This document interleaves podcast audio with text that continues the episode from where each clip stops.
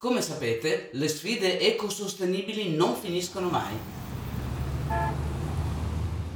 Ci lamentiamo delle città inquinate, del traffico, dello smog, del cemento e di tutte quelle strutture che decennio dopo decennio hanno condizionato la nostra vita e ci hanno allontanato da ciò che siamo nati per essere, ognuno rifugiato nel proprio apparente benessere, intoccabile.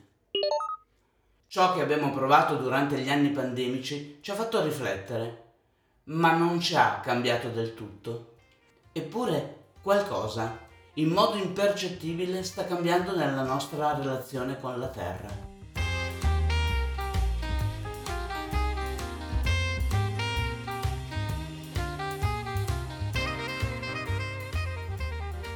Ma noi cosa ne sappiamo davvero del rapporto che si sviluppa tra il nostro benessere e l'ambiente naturale e culturale nel quale viviamo?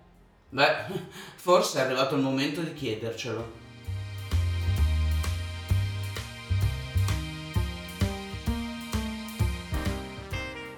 Oggi sono felice di avere qui con me Frank Arleo. Frank, tu ti definisci geosofo e il tuo ultimo libro, Lucus, è in uscita con Anima Mundi Edizioni e riporta come sottotitolo Taccuino di Geosofia.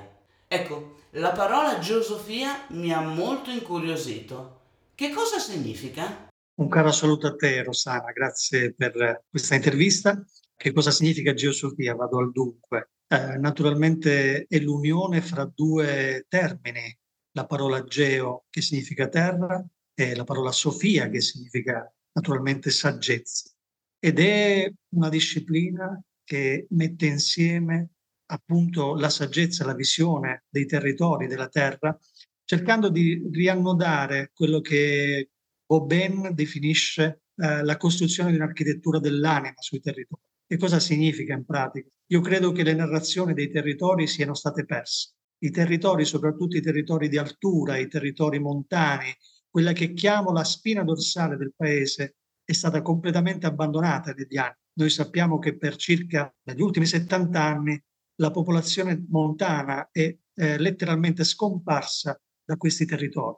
A mio avviso la geosofia è la disciplina, è lo studio che sto portando avanti per, insieme ad altre persone per riannodare questa narrazione dei territori diciamo, il termine geosofia appunto identifica queste due anime, da un lato la conoscenza dei territori, dall'altro la possibilità di riannodare proprio la filosofia, la saggezza. Ma la saggezza da dove viene?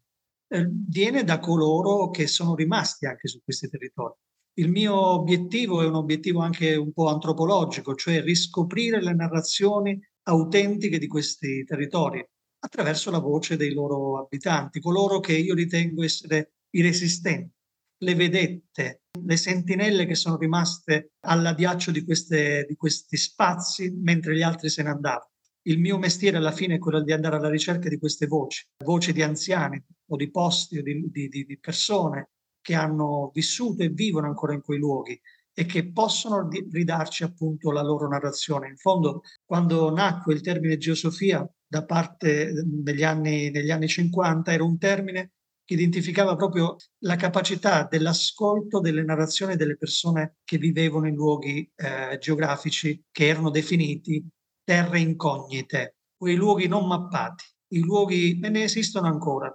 Io ritengo che i nostri Appennini siano ormai quasi non mappati. Sono rimasti luoghi in cui mh, per la poca popolazione eh, si ha quasi come dire, la fretta di, di non vederli più. È un'Italia che non è più vista, anche se ultimamente, anche come dicevi tu, con, il, con la pandemia, ma i treni viaggiavano da nord verso sud e moltissimi tornavano in queste aree rurali e molti borghi sono stati ripresi di mira.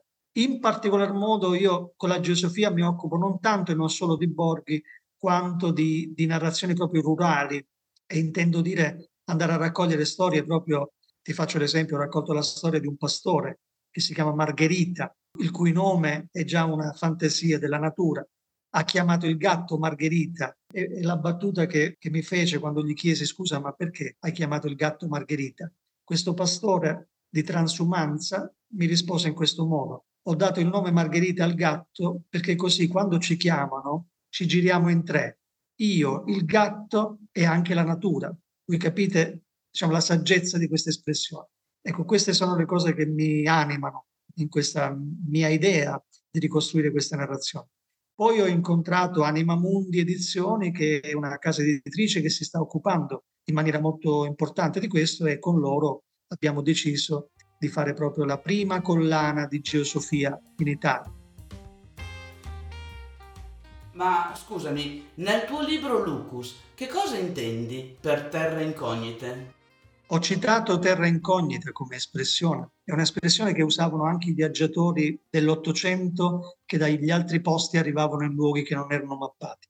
In Lucus mi occupo in particolar modo della, dell'antica Grande Lucania, un territorio che non eh, combacia, non si combina con l'attuale confine della Basilicata, noi tendiamo a dire Lucania e Basilicata, ma in realtà questa espressione Lucania identifica un territorio che andava, che prendeva tre regioni italiane, una parte della Campania, una parte della Calabria e una parte appunto dell'attuale Basilicata. Era un territorio, era un territorio ed è un territorio linguistico più che geografico, un, un territorio in cui se uno ascolta bene, e io ci tengo molto all'ascolto dei dialetti, capisce che un cilentano ha la stessa espressione dell'altra persona che sta a metà ponto, dall'altra parte del mare, quindi il Tirreno e appunto lo Ionio. Questo significa che questo territorio per millenni, la Lucania, è stata una terra vera e propria e i viaggiatori dell'Ottocento già la definivano terra incognita, soprattutto i tedeschi, i cosiddetti Wanderer, cioè i viaggiatori, i camminatori, coloro che esploravano questi territori quasi senza mappa o con una mappa metaforica non dimentichiamoci che i tedeschi erano molto attenti e sono molto attenti alle attenzioni linguistiche dei territori. Questo, questo mi ha fatto iniziare un percorso per andare alla ricerca di storie lungo questa antica terra di cui, di cui faccio parte.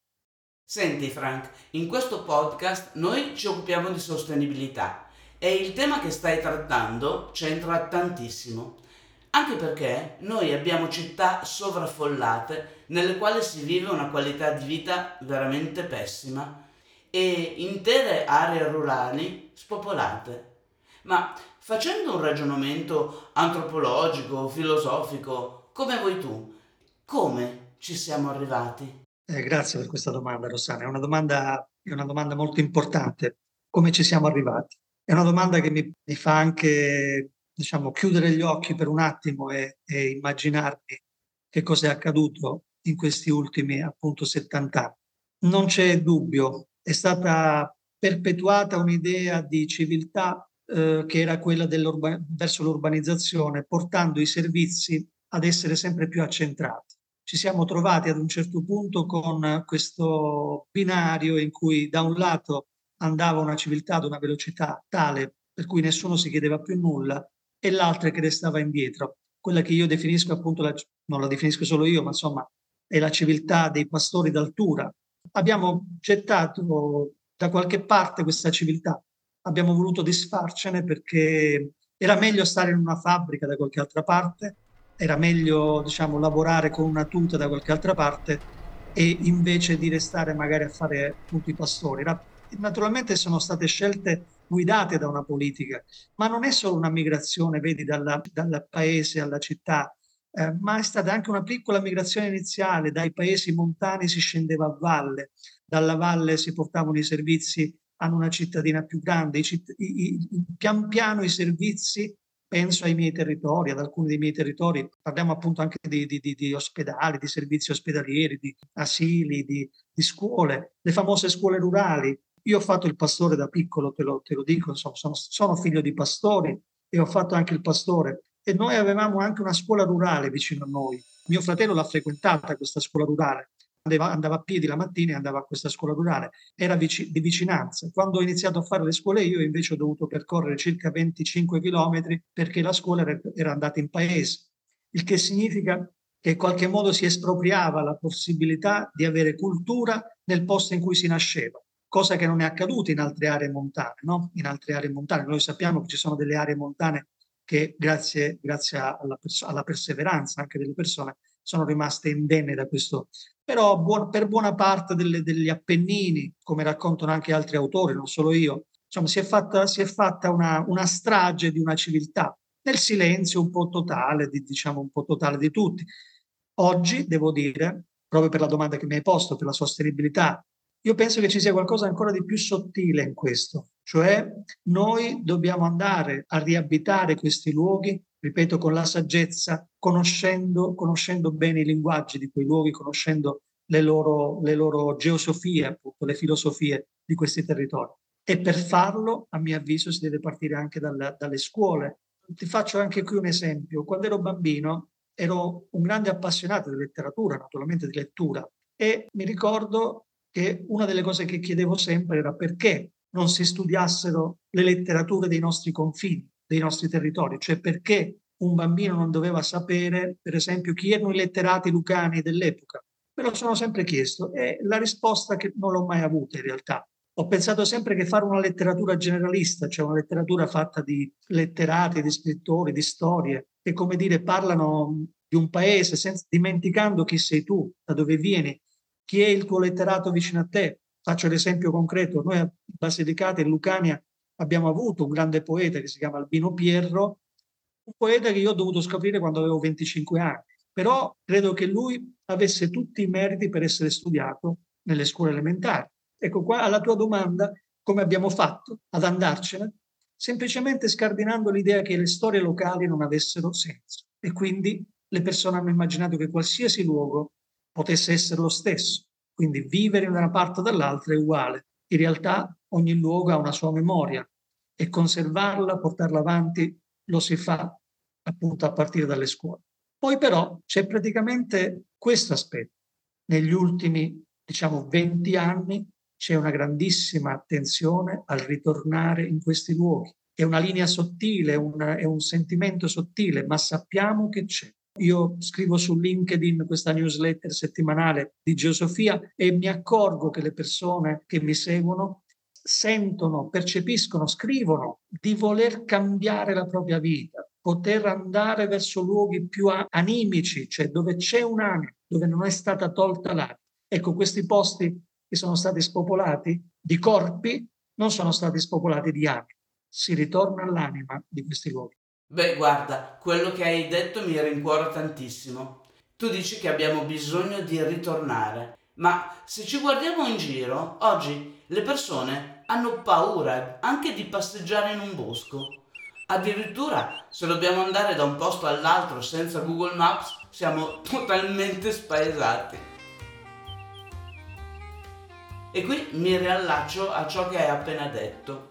Cosa possiamo fare noi per recuperare un rapporto con l'anima di queste aree rurali? Anzi, visto che questo è un podcast e siamo nel posto giusto, perché non ci racconti qualcuna delle storie che narri nei tuoi libri?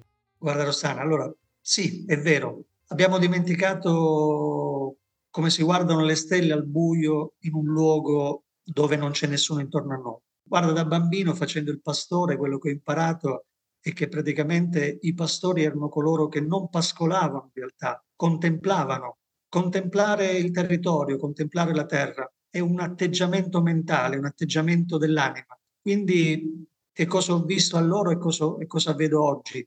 eh, vedo l'opportunità di ritornare ad ascoltare, a contemplare questi territori, soprattutto, ripeto, rimettendosi in ascolto. Lo si può fare in tanti modi. Innanzitutto smettendo di essere dei turisti, bisogna essere dei wanderer, appunto, dei flaner, delle persone capaci di riguardare il mondo con un occhio diverso, avendo ascolto, l'orecchio, l'orecchio attento. Um, questo secondo me è il primo atteggiamento. E poi, ripeto, partire da quella che è la, l'infanzia, bisogna rieducare i bambini ad avere un rapporto anche col buio. Leggevo qualche giorno fa proprio di un testo scientifico che dice che siamo la civiltà più illuminata di sempre, quella che non dismette mai una torcia, la luce. Siamo pieni di luci, siamo pieni di, di, di eccessiva luminosità, ma una luminosità che è buia però dentro, perché abbiamo paura di tutto. Ricordo appunto anche da bambino quando, quando tornando di sera all'imbrunire con le capre verso casa, mi ricordo appunto che cosa vedevo in quell'imbrunire, anche il buio. Voi, tu immagina un bambino di 9 anni, di 10 anni che torna al buio con delle capre, semibuie, dovrebbe avere in qualche modo timore. E invece io mi sentivo abbracciato dall'universo, non, non avevo paura, mi sentivo in contemplazione e allo stesso tempo sentivo la forza di quei luoghi. non ho paura del buio del bosco, eh, si ha più paura dell'inciviltà del bosco. Mm, ti faccio ancora un altro esempio. Quando ero bambino non sapevamo che cos'erano gli incendi. A un certo punto, dismessi la civiltà di altura, i pastori, i contadini di altura, quelli con piccoli appezzamenti, guarda caso, nell'arco di 30 anni, 40 anni, sono cominciati a scoppiare gli incendi. Un mondo che noi non conoscevamo. La fortuna, Rossana, è che leggendo un po' di libri, perché, perché era necessario per me leggerli, era un'urgenza, quando ho, scop- ho scoperto, per esempio, che in civiltà indiane dall'altra parte del mondo eh, c'è stata un'indagine straordinaria negli Stati Uniti, in alcune aree, per capire perché queste popolazioni locali, gli indigeni locali, a volte facevano dei piccoli incendi nei boschi e, eh, come dire, tacciati dalla civiltà, di quella che, della civiltà che conosce sempre, andarono a togliere questi, questi indigeni dicendo ma perché incendiate questi, fate questi piccoli incendi nel bosco? Non è fattibile, la nostra civiltà non permette questo.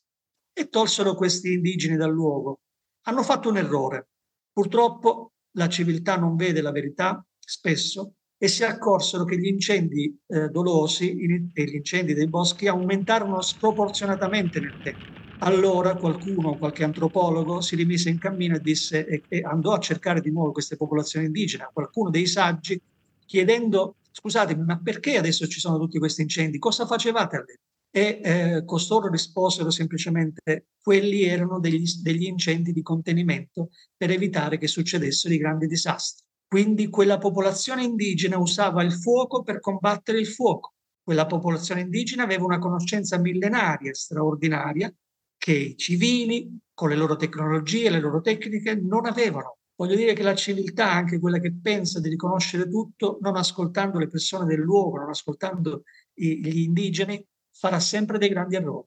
Ti racconto la storia di, di un'altra persona, di due persone. Camminavo lungo un luogo che è tra mare e collina, quasi montagna, e incontro due anziane. Durante il periodo di lockdown stavano raccogliendo lungo la spiaggia appunto la legna, un po' di legna di quella secca e allora, così come faccio di solito, mi avvicino con eh, tranquillità e do il mio, il mio buongiorno e chiedo dove stanno andando, cosa stanno facendo, se posso permettermi, e trovo Maria e Giovanni, questa, queste due signore che hanno eh, rispettivamente 97 e 98 anni e mi raccontano che stanno raccogliendo un po' di legna per fare il fuoco la sera. Faccio un po' di domande, ascolto un po' le loro storie. Maria mi dice, eh, guarda, eh, siamo qua per raccogliere un po' di legna, stasera faremo un po' di minestra, insomma stiamo insieme perché lei ha perso il marito qualche tempo fa e adesso noi ci facciamo compagnia in questo paese. Provai a porre qualche domanda, tipo eravamo in periodo pandemico, ripeto, chiesi loro, ma non avete un po' di paura?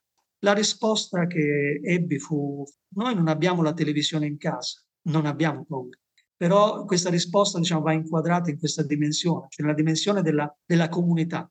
Non avevano paura in realtà perché non solo perché non avevano la, la televisione in casa, ma perché erano, erano, dentro una sorta di piccola comunità.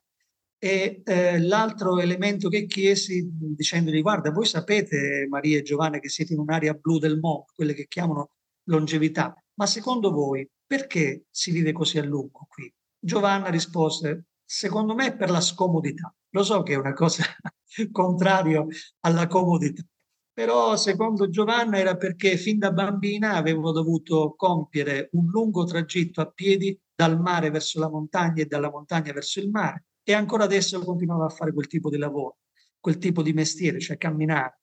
E l'ultima cosa che mi, mi, mi ha stupito è quando a un certo punto, finendo il dialogo, mi dicono, beh, perché non ti fermi con noi a mangiare stasera? Vieni con noi, mangiamo insieme.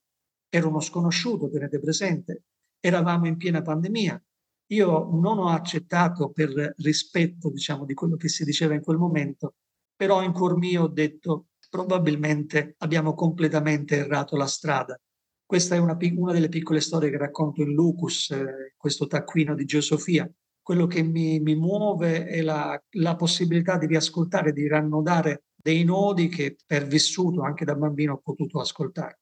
Probabilmente l'afflato che mi porta verso queste persone è proprio questa mia infanzia, ma allo stesso tempo, ripeto, mi guida il fatto di voler raccontare agli altri qualche altra strada possibile, I tuoi racconti sono decisamente convincenti e ti confesso che io sono assolutamente convinta che il mito della ricchezza, della comodità e del guadagno ci ha stravolto la vita. Ci ha illuso di un benessere che poi infine si è rivelato nel tempo amara sopravvivenza. Quindi abbiamo sbagliato nel considerare le priorità e questo trova conferma nelle tue storie. La, la, scomodità di Giovanna e Maria, secondo me, identificano proprio un elemento, cioè ritrovare quel, quel processo naturale che è collegarsi alla, alla terra, all'ambiente, alla, alla, comunità. La perdita della comunità è stato grande, un grande errore, la, è un errore straordinario. Ti, ti do questa nota di, di, di costume. La Lucania è una terra che ha tre volte e mezzo la popolazione locale in giro per il mondo, cioè gli abitanti in Lucania sono, sono 500-600 mila persone. Nel, in giro per il mondo ci sono tre volte e mezzo i lucani che sono qui adesso in Basilicata. E qui è rimasta, io ritengo, diciamo, i saggi, gli anziani, eh, le sentinelle, le vedette. Eh, chi non ascolta le vedette se la vedrà male, non riesce a capire come va a finire, cioè non vede la via durante i, i periodi pandemici vedere, modi, vedere perire moltissimi anziani in queste che sono le case di cura, un altro termine che utilizziamo nella nostra civiltà. E io non voglio denunciare nulla. Per me semplicemente gli anziani hanno diritto anche nei paesi, ad esempio, a continuare la propria vita nel proprio luogo e hanno diritto a poterlo fare, quindi i servizi devono avvicinarsi a loro e non viceversa.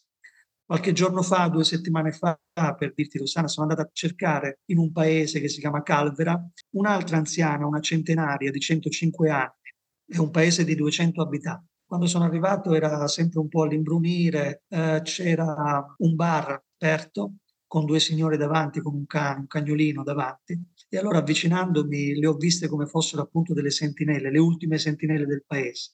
E quando sono, mi sono avvicinato a loro uh, loro mi hanno detto stai andando a trovare zia Olimpia, che era appunto la centenaria. Non sapevano chi fossi né da dove arrivassi, ma in qualche modo hanno, hanno compreso che stavo andando in quella direzione, no, nella direzione della casa di questa, di questa anziana. E al che mi hanno detto, se devi portare, prendere perché volevo comprare qualcosa a zia Olimpia, no? se vuoi portargli qualcosa, portagli qualcosa d'amaro, di, di arancia amara, qualcosa del genere, perché Olimpia non beve cose, eh, non ama gli zuccheri. E, e, allora questo annuncio di persone che preannunciavano cosa avrei dovuto comprare me la diceva lunga su che cosa significa essere una comunità. Io la chiamo zia Olimpia perché? Perché da bambino, quando io l'ho vista dopo 37 anni, ecco questo te lo devo rivelare, io non la vedevo da 37 anni. Quando ero bambino che eh, andavo lungo questo luogo che si chiama Cela, Celagreste, era un luogo magnifico, una specie di, di tratturo di collina, a un certo punto arrivavo vicino a questa casa di Olimpia e all'epoca lei mi, mi faceva entrare, non sapeva cosa darmi da mangiare, da bere, perché voleva ristorarmi in qualche modo, no? E quando la rivedo dopo qualche, gio- qualche settimana fa, la rivedo lì in questo paese, naturalmente tu puoi capire l'emozione di rivedere una persona dopo 37 anni, ed entrando mi ha preso dalle mani, mi ha fatto avvicinare al fuoco come allora e mi ha in qualche modo cominciato a raccontare la sua storia, il modo in cui mi, ha, mi ascoltava, il, il modo in cui mi parlava. Mi hanno fatto ritrovare quell'antica saggezza che aveva allora e che ha potuto continuare a conservare.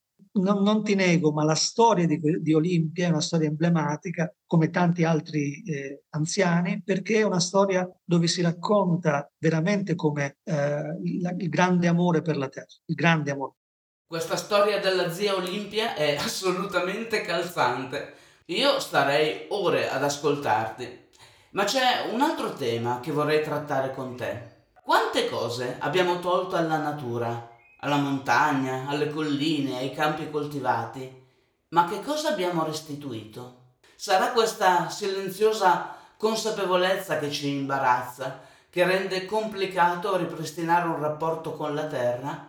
E la tua geosofia può aiutarci nel recupero di questa relazione? Guarda, Rossana, e, e, prima di tutto abbiamo perso le parole per chiamare le cose. Io ci tengo a dire questo. Ho fatto degli, delle esplorazioni per capire se, per esempio, qualcuno sapesse che cos'è un isca. Isca, la parola isca. È una parola che nessuno conosce, ma tante altre ho esplorato. La parola isca è interessante perché eh, l'Isca era il luogo dove converge appunto il fiume e dove in qualche modo arriva a, in pianura. L'Isca è di solito quel luogo in cui c'è quella frescura che senti in certi posti, no? che quasi la respiri nell'aria prima di arrivare ed è, ed è il fiume che si è in qualche modo assestato, non fa da palude, ma è il luogo in cui si fanno gli orti, si facevano gli orti se noi circoliamo per i territori, alcuni territori troverete i nomi, l'Isca delle donne, per esempio a Palinuro, sono dei luoghi dove si facevano gli orti.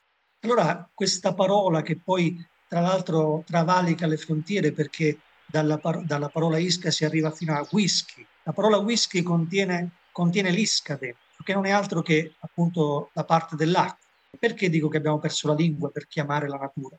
Perché noi generalizziamo, utilizziamo dei termini troppo generali. Io per esempio sono contro la parola natura, cioè la natura come si dice è una parola vaga, devi cominciare a nominare le cose con, loro, i loro termini, quindi riprendere in mano i termini che identificano i luoghi. E questo è un lavoro che la geosofia deve fare, riprendere un dizionario dei luoghi. Se faccio questa domanda in una scuola elementare a dei bambini, magari sanno che cos'è un salice, ma non sanno null'altro del salice, e non conoscono come è andata a finire con il salice nei, nei secoli. Allora la geosofia si occupa anche di queste cose minuziose, come ha fatto in qualche modo l'antropologia nella sua scienza, perché i territori, se tu riesci a dargli dei nomi, cominci a riappropriarti proprio di quei territori, ti cominci a riappropriare di una vicinanza. Ecco, come l'abbiamo persa? L'abbiamo persa, dicevamo, allontanandocene, ma allontanandoci prima di tutto da un dizionario, da un modo di chiamare le cose. Uso il termine, per esempio, allora, pochi sanno che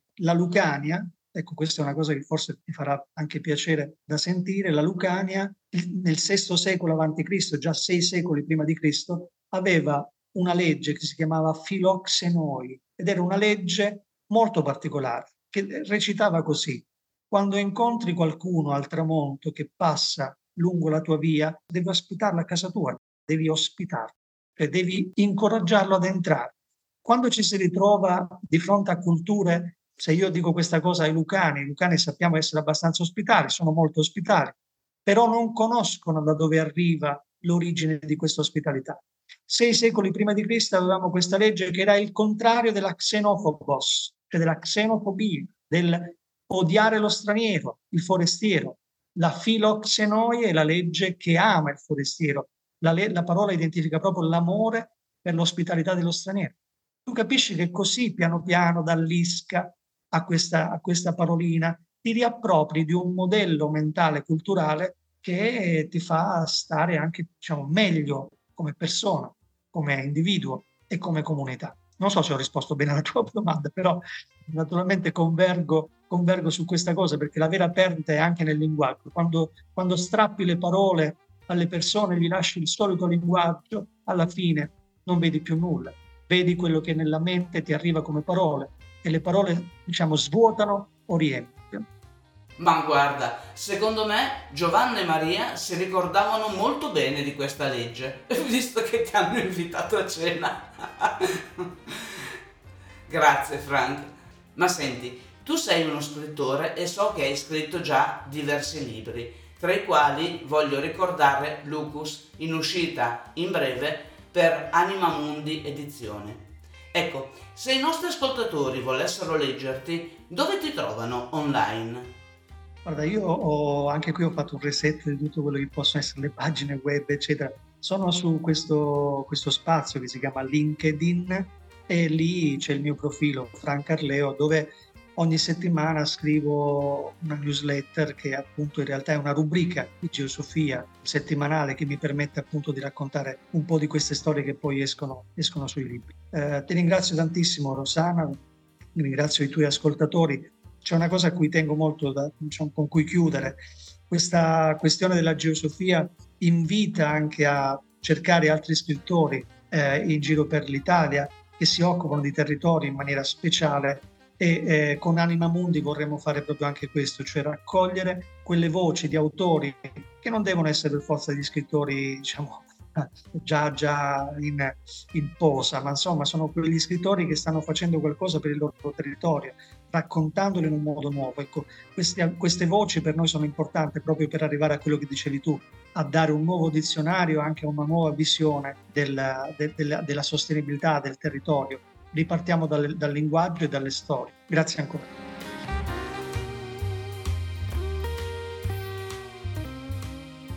Da parte nostra, queste nozioni sono uno scrigno di valori a disposizione di tutti, per l'oggi e per il domani, per metterci in condizioni di raccogliere le sfide ecosostenibili, perché in fondo noi siamo qui per questo. Grazie.